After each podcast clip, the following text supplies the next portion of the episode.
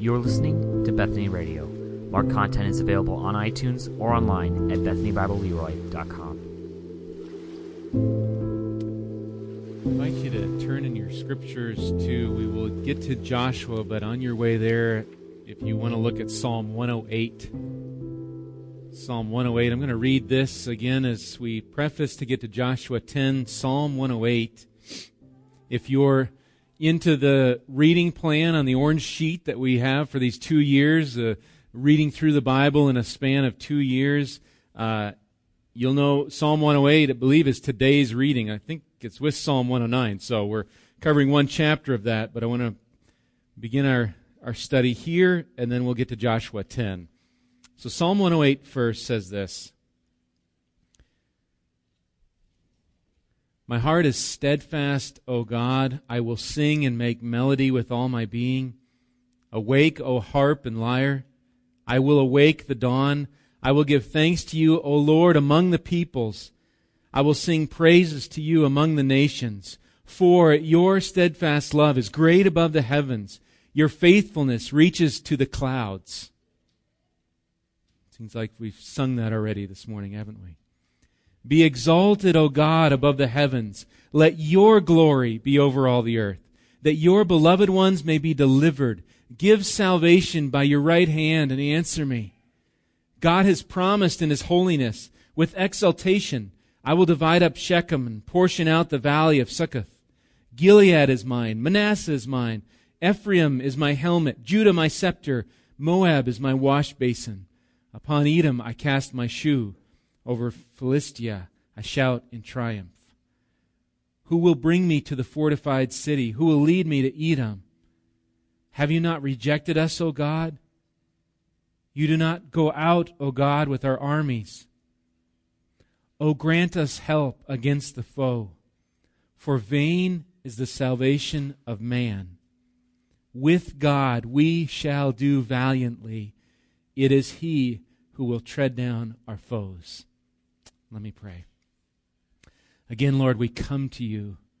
Lord, just echoing what's already been prayer, prayed and, and echoing really what's been sung that all glory and all worship and all honor is due to the King of Kings and the Lord of Lords.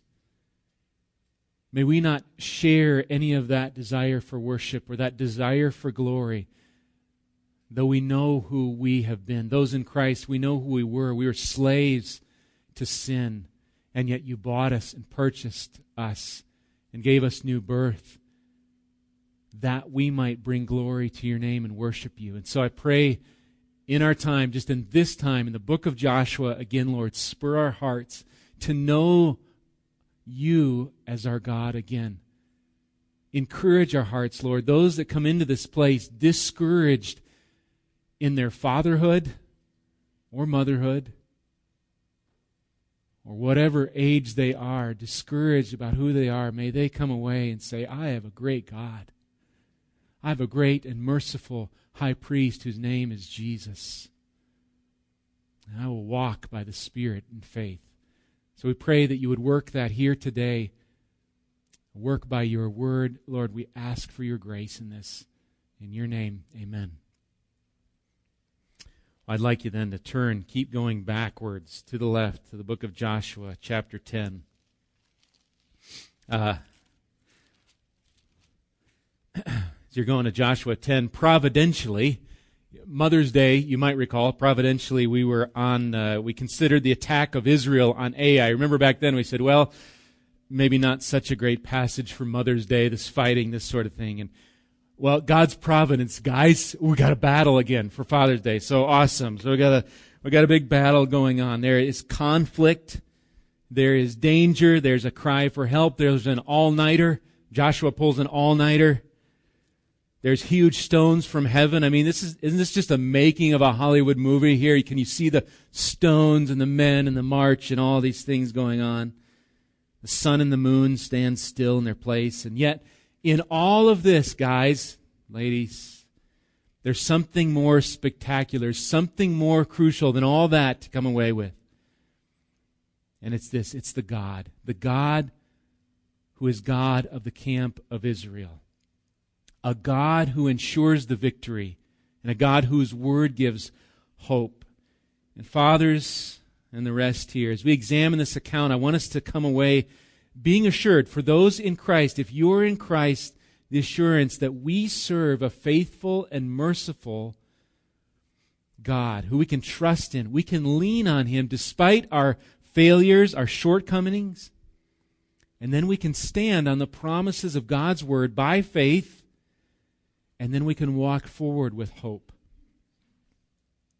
I want to put up our picture just to give some context of last week. So, do we have the picture from last week up here of from Malachi? So, yeah, yes.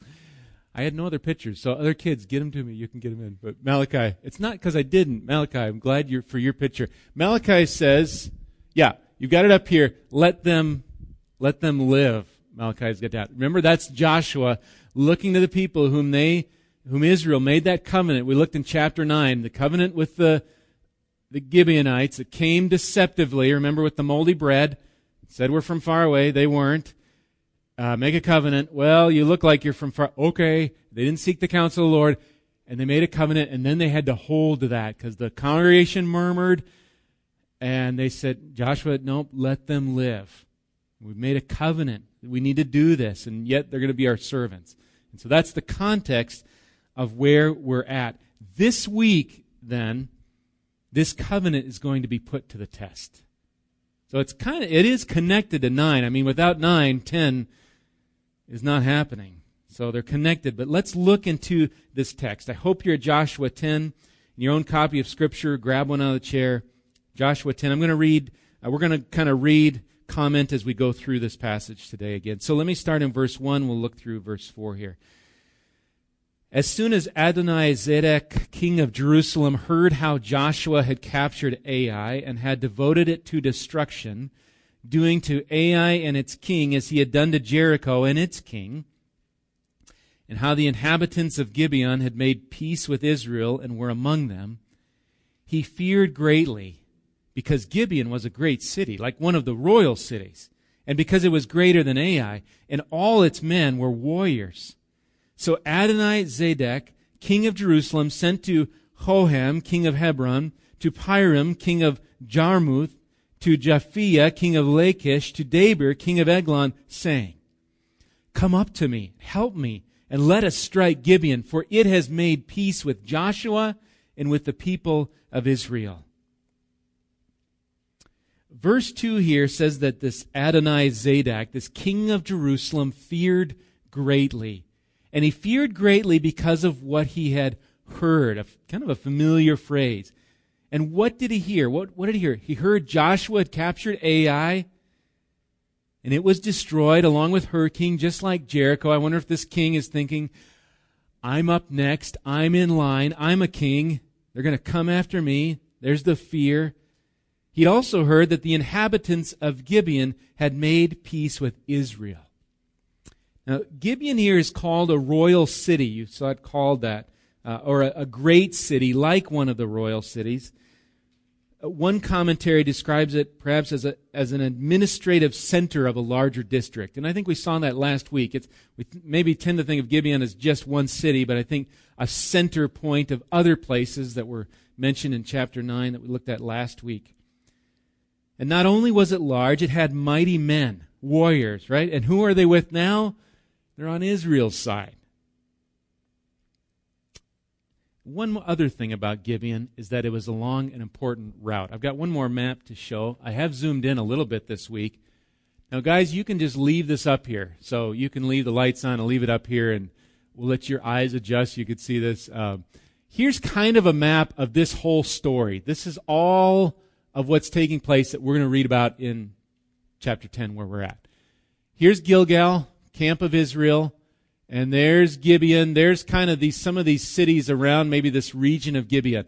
Now, what's important here is this route across that I think perhaps in what I've read, some were worried about this. The threat was Israel's march from Gilgal. Remember, they took Ai, Bethel. Now Gibeon's got. See, they're kind of working their way westward across here. You might think of this as the I 90 of Israel. We all know I 90 kind of just cuts across Minnesota. You might say, so once Israel has cut across, what happens? The nation's divided, right? Now they're divided. There's no flow. They've cut, and essentially cut off that southern branch. And I think that was part of the worry. We'll leave that up there, and you can kind of, as I mentioned names, you can see those up there. And today's battle is really part of that cutting off of things. And so in verse 4, then, this king of Jerusalem, this Adonai Zedek, now, which, by the way, can mean uh, Lord of righteousness. You were familiar with that. We hear that word Adonai, Lord of righteousness, not because he was righteous in God's sight. Perhaps it means, maybe, maybe another way of saying, the God Zadok is Lord. I don't, maybe it was something like that. Whatever the case, he calls on other kings. And you can see some of them on the map. He calls Hebron, Lachish, Eglon. The call is for help. Come up to me. Help us strike Gibeon. Join with me. And so look at verse 5 and look what they do in verse 5. Then the five kings of the Amorites, the king of Jerusalem, the king of Hebron, the king of Jarmuth, the king of Lachish, and the king of Eglon, gathered their forces and went up with all their armies, see them marching up there, and encamped against Gibeon and made war against it. Now, I could be wrong here, so I hold this loosely, but I think these, these kings mentioned here are some of the same kingdoms mentioned in chapter 9, verse 1. It talks there, remember all the mosquito bites, the Hittites, Amorites, Canaanites, Perizzites, all those ites that we looked at, I think there's some correspondence to the people groups here. One of them was, were the Hivites, and I believe that corresponds to the Gibeonites, who are now kind of, kind of ingrained foreigners along with Israel. Okay, so that would leave five kingdoms, and I, and I think here we've got these five coming. And so I think it picks up on these other kings they've now gathered against Gibeon. And because, I mean, look at what happens. Think of what happened here. Because Gibeon sought peace with Israel, it actually took it out of one conflict, that of Israel, and brought them into another from their former neighbor. So, Gibeon, let's be safe, let's dress up and trick Israel, let's go with Israel. So they get there, there's peace, kind of, because they're with Israel, but it brought up a whole new set of conflict in that the rest of the united armies are now against them. Is that not true sometimes of the Christian life as well? Just a little application. Coming to Christ, it's not necessarily a road of flowers and peaceful music, although there are times of that, but it sets one apart from the world or apart from family in some cases. However, and think of Gibeon in this place. However, how much better to be at war, and for us thinking spiritually, with the God of Israel on your side than to be allied with those former kingdoms. How much better? Well, for Gibeon, they see this encampment and this threat, and they send for help, and that's verse 6. And the men of Gibeon uh, sent to Joshua at the camp in Gilgal, saying, Do not relax your hand from your servants. Come up to us quickly and save us and help us. For all the kings of the Amorites who dwell in the hill country are gathered against us. So Adonai Zadok, he had cried out for help to the other kings. And now here, here's Gibeon crying out to Israel, don't abandon your hand from your servants. Remember, they're the, they're the servants. Don't, we're, we're cutting wood. We're getting water. Don't abandon us. We're your servants. Might say, remember that covenant. And I wonder for Israel, if they thought, oh, that we would have not made that covenant with them. We would have not had to deal with this. Maybe that thought came. But is that thinking clear enough? think of this because of the poorly made covenant Israel that Israel Joshua made what are they now forced to do? Because of this covenant they should have sought counsel. They shouldn't have made that covenant and they did. Now what? Now they've got to follow through on this covenant and protect these people who now include the Gibeonites. And yet through this Israel begins to do what? They begin to make war. They begin to war with these kingdoms of the southern region of Israel, and we will, we're going to see they're going to take over the land. This is how a sovereign God is leading his people out to war and conquering the land to where they may not have gone on their own. So, in this sense, God Himself, through the means of people and poor decisions and covenants, guides His people to war and victory. Doesn't seem like our plans would say that's not a quite A to B straight line. Seems like there's better ways. This was God's way. In essence, God is saying, here is where you are to go, and here's your battle. Here's your battle. I know you made a bad decision. You may have uh, wrongly made that covenant, but here's your path. Israel may have their own timetable for their battle plans, you know. Maybe on their timetable, we're going to wait a couple weeks, we're going to recover, I don't know, we're going to stay at Gilgal. I don't know what their plan was. God's plan is this.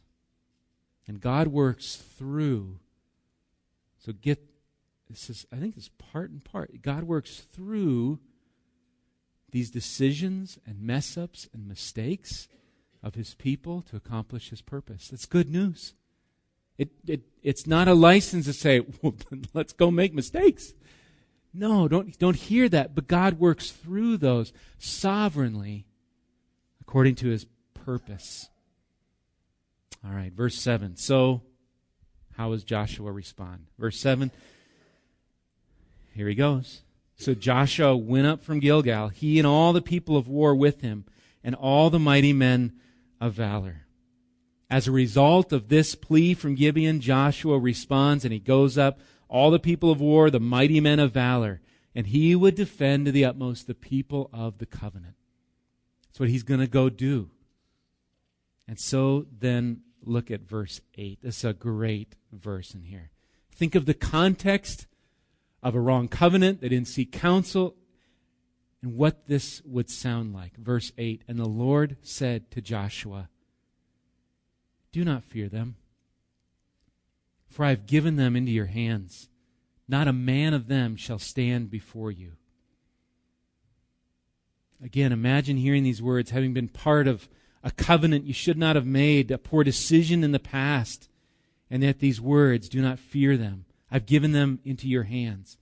And the wording here, so there's the command, you know, do not fear, but the wording here of I've given them into your hands has with it the idea that it's already accomplished. It's as if this has already taken place in the past. Joshua, before you ever get, and we're familiar now with this book, before you ever get there, the battle is done. Joshua is to go fight. He's to go out, take the army, go up, you know, sharpen your swords, do the work, but it's, it's already done. I've already given it into your hands. It's accomplished. Because God is in this battle. This is a God who redeems life's crooked paths for his glories, for his glory. What words of comfort this must have been to Joshua and to us hear the voice of God after the covenant, after should not have done this, after mistakes, to say, don't fear. Perhaps if you heard this from God, you too would march all night. And that's what we see Joshua do in verse 9. Look at verse 9. So Joshua came upon them suddenly, having marched up all night from Gilgal. They pulled an all night journey to get to Gibeon. I think in chapter 9 it said it took them three days to get there. Remember when they were checking it out? Here it takes them all night. I mean, did they run? Did they hustle? What was that like? I think it's some 20 miles to get there. And they get to Gibeon to defend them. And then when they get there, they, get, they need to be ready to fight after having marched all night. I mean, if you've stayed at, some of you recently have stayed up longer all night, you know what that feeling is like and to think of doing that and then going, and then the battle actually starts once you're there. But look at how the text describes this battle. Now, verse 10. And the Lord threw them into a panic before Israel. Who's the them? All these, right? The Lord threw them into a panic before Israel, who struck them with a great blow at Gibeon, and chased them by the way of the ascent of Beth Horon, and struck them as far as Azekah and Makkedah.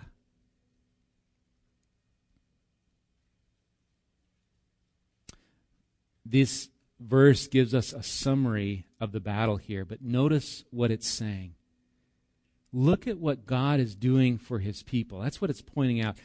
The, Lord threw them into panic. The, he struck them. He pursued. Now, the translation, as you read through it, you know, uh, the Lord threw them into a panic before Israel, who struck them with a great blow and chased them by the way and struck them. The translation here can get a little hard. Is this God doing the striking, pursuing, or Israel who's striking and pursuing? The answer Yes. Yes. Israel is the means by which God fights these people. They're not on the sidelines. They're in the thick of the battle. And yet he is behind it all. And just in case we wondered, look at verse 11. Was God in this? Verse 11, and as they fled before Israel, while they were going down the ascent of Beth Horon, now let me just say here, that ascent, you can kind of see. There's my pointer. Uh, here's lower Beth and upper Beth Horon. So there's kind of a hill country, foothills, and down further. This is on the way down there. Somewhere probably around there is where this is taking place. The Lord threw down large stones from heaven on them as far as Azekah, and they died. There were more who died because of the hailstones than the sons of Israel killed with the sword. Wow. We hate to get caught in one small hailstorm. Think of this hailstorm. Look at the distance. Here's at least, you know, an, an idea of the path of them fleeing away. Here's Makkedah all the way down here. Azekah, a hailstorm all the way from here down to there. What is that? Some 10 miles, maybe, of hail? More died because of the hailstones than the sons of Israel killed by the sword. And again, these could be hailstones. The Hebrew is actually just simply, your Bible might just say large or great stones from the heavens. Whatever they are, we're not getting into what they are. They're large stones. Here's the point. Though the mighty men of valor had gone up to fight, the victory was the Lord's. This is God's doing. The victory is His. He's on the march. Israel is the means of his march. Well, there's one more aspect to this battle, and I think the, the narration goes back again to look at something that Joshua did. So we kind of end at the south, and I, I think this is a bit of a kind of a rewind back a little bit uh, to another another thing that occurred that day. So look at verse 12. I'll read uh, 12 through 13 here. At that time, Joshua spoke to the Lord in the day when the Lord gave the Amorites over to the sons of Israel. And he said in the sight of Israel, Sun, stand still at Gibeon, and moon in the valley of Aijalon. And the sun stood still, and the moon stopped, until the nation took vengeance on their enemies. Is this not written in the book of Jashar? The sun stopped in the midst of heaven and did not hurry to set for about a whole day. Joshua here, in these verses, we see he's speaking to the Lord.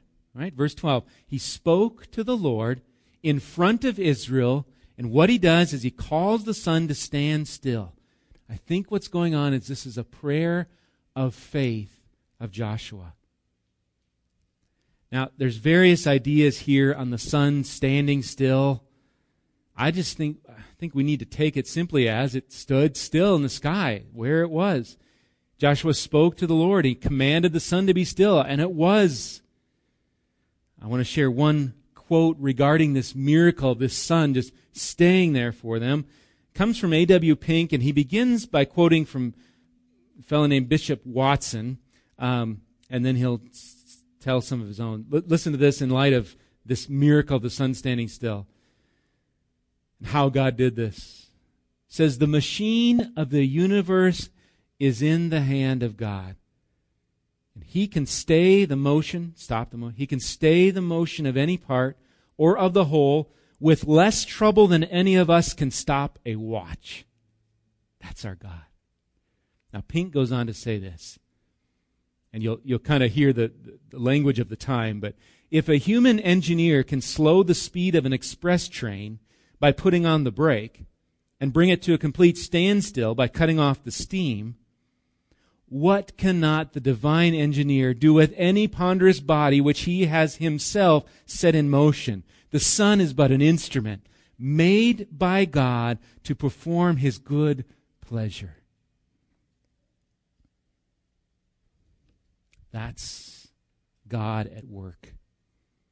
And as the sun stood still, Israel had time to fight and to secure the victory. As to this book of Jashar that we read about here, it seems to be a book that preserved, uh, just according to, to one source, like nationalistic songs, perhaps of Israel. Maybe like our Star Spangled Banner helps us remember things. Perhaps, um, I think many see this section as poetry. Maybe in your Bible you have kind of a stanza indented, that sort of thing. It looks like poetry, sort of a poem, this remembrance of this miracle. Then verse 14 really captures the significance of this. There has been no day like it before or since when the Lord heeded the voice of a man, for the Lord fought for Israel. One commentary has a helpful way of looking at this. Here's what they say In firm reliance upon the promise of God, Joshua offered a prayer to the Lord during the battle that he would not let the sun go down till Israel had taken vengeance upon their foes. And the Lord hearkened to the prayer of his servant, and the sun hastened not to go down till the defeat of the Amorites was accomplished. I think what verses 12 through 14 demonstrate is Joshua's faith. His faith in, what's his faith in? In the promise of God that the battle had already been won. It's a bold faith to march all night, to take the risk of battle, to trust God that He would honor their aid to Gibeon because of the, the covenant, and then here to speak boldly that the sun might be still. Why? Because the Lord was fighting for Israel. And then verse 15 kind of just ends here, concludes, So Joshua returned and all Israel with him to the camp at Gilgal. This return to Gilgal, this phrase here kind of acts kind of a narrative marker. The, the part, this part of the story closes. There's more to it, but it kind of closes this part, and we're going to see more next week.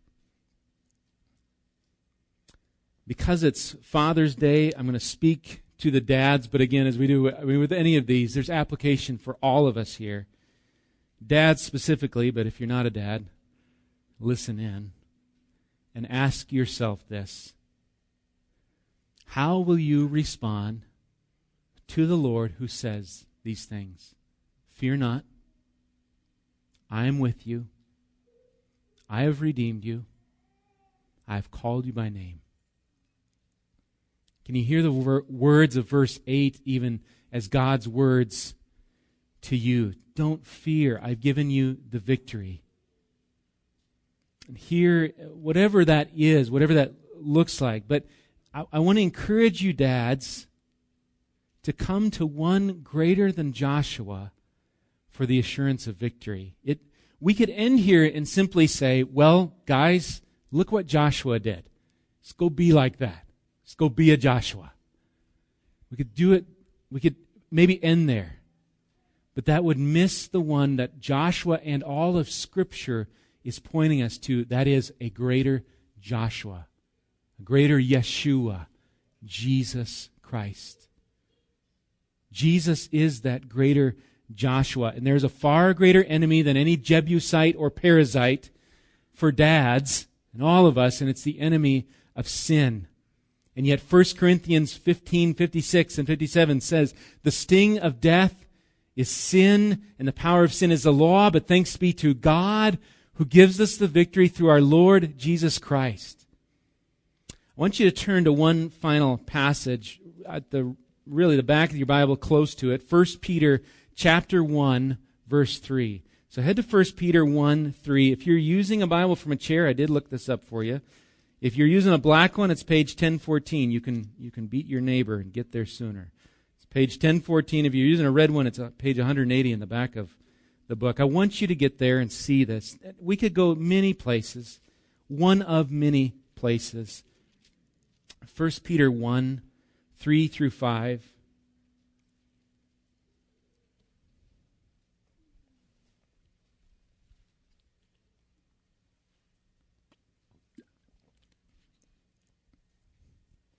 First Peter 1, 3 through 5.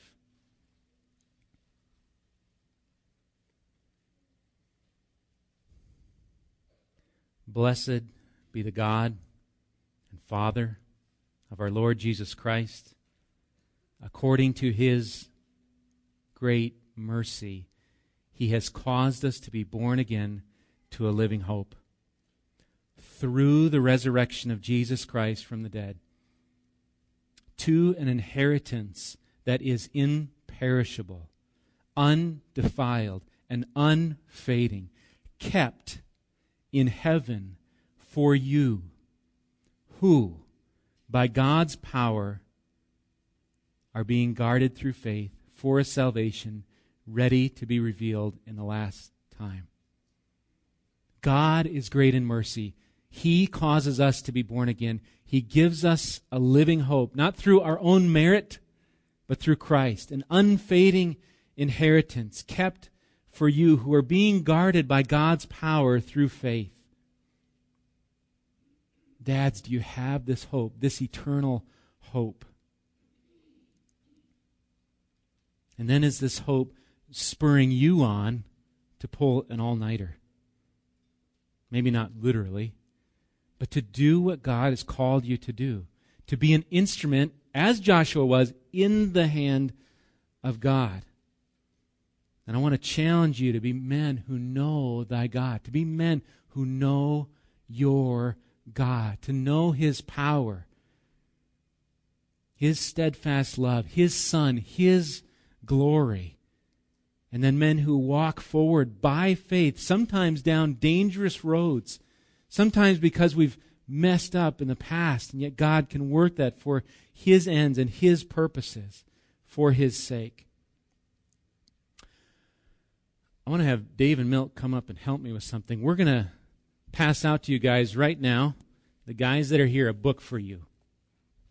By a practical help for you guys as men. These guys said they would help me pass this out. So if you're a guy out of high school, this is our most recent one out of high school, Caleb. If you're out of high school, you get a book today. You don't have to be a dad. You guys can pass them out, and I'll speak. If you need more, the box is right here If you're a guy, you get one of these, and you, you're out of high school. It's, it's a guide to biblical manhood. Now, this is the, this is the size we want, guys, right? This is good. This is good thickness for you to read something like this. And I hope you do. I hope you can use this, not as just a, um, just a gift to go, wow, that was nice. Yep, maybe sometime, but to get into it.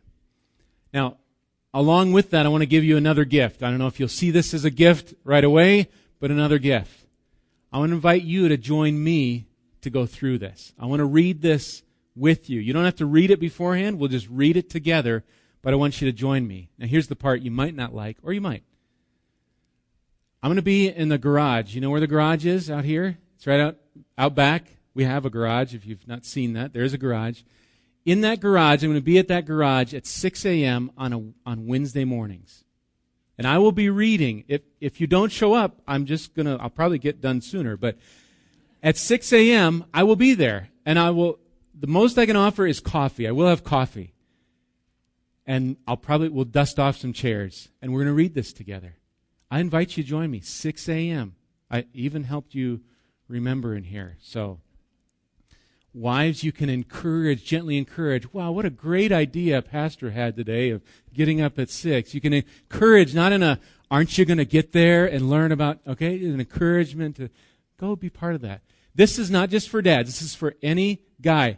you are out of high school, challenge for you, you're up at 6 a.m., come join us. We want to be done by 7, or if you need to get on the road sooner than that, do that. Join me in the garage. This Wednesday, it's kind of coming up. If you can join me, do that and join us for that. A way to help you read through this, because I know if you're like me, sometimes we start a book, we look through a little chapter, uh, and then we set it on the shelf. So hopefully we'll, we'll work through that. All right. Well, let me pray for us, and we'll sing closing. Father, we thank you that we can even come before a God who would be a help to us. Lord, us who, who though born in sin, you redeem by bringing us to faith in Christ. And I pray that each dad, each mom, each child knows Jesus Christ. Having repented and turned from our sins and turned to Jesus. Lord, I pray that's the case of us in this room, that we know the gospel. And when we know the gospel, when we know Jesus, we are sons and daughters of the King. And we know you are with us. So may that be true of us in here. And then, Lord, where we walk, where we walk like, like you're not going to do anything, or, or we doubt your hand, or we look at our mistakes from the past, things we should have done, poor decisions, and kind of just say, it's all lost. Oh, Father, you are sovereign over all things, and I pray we trust in you. We trust that your purposes, all of them, are good and right because you are good and right. And with you, we shall do valiantly. And may the men here, the fathers, lead their families. Give them that encouragement to open up the Bible with their, with their kids at home, with their wives, on their own. Lord, not out of guilt, not out of steps to be a better man, but Lord, out of a love for you and to pastor their own flock. So, Lord, encourage them today. Thank you for the dads that are here that want to build into their families you and just build them up today, Lord. May they build up, be built up, and go forward. We pray and thank you for your grace on our lives, oh Lord Jesus. Amen.